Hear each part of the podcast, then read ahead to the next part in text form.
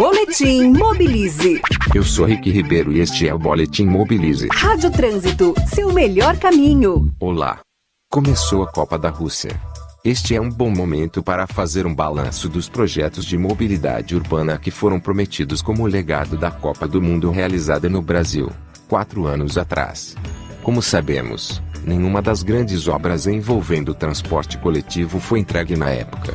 Com alguns anos de atraso, foi inaugurada recentemente a tão esperada linha de trem conectando o aeroporto de Guarulhos ao sistema metroviário da capital paulista.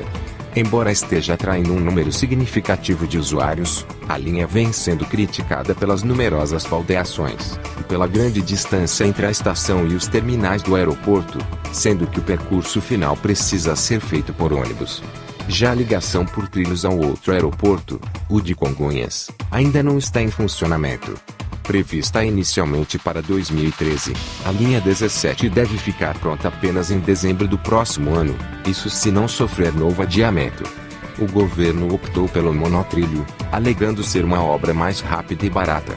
No entanto, a realidade tem se mostrado bem diferente. Tanto o valor da obra, cerca de 3 bilhões e meio de reais para 8 quilômetros, como o prazo, resultaram equivalentes aos de uma linha de metrô convencional. Talvez o principal legado da Copa de 2014 tenha sido a inclusão da mobilidade urbana na pauta da mídia. Eu sou Rick Ribeiro e este é o Boletim Mobilize. Na Rádio Trânsito, Boletim Mobilize.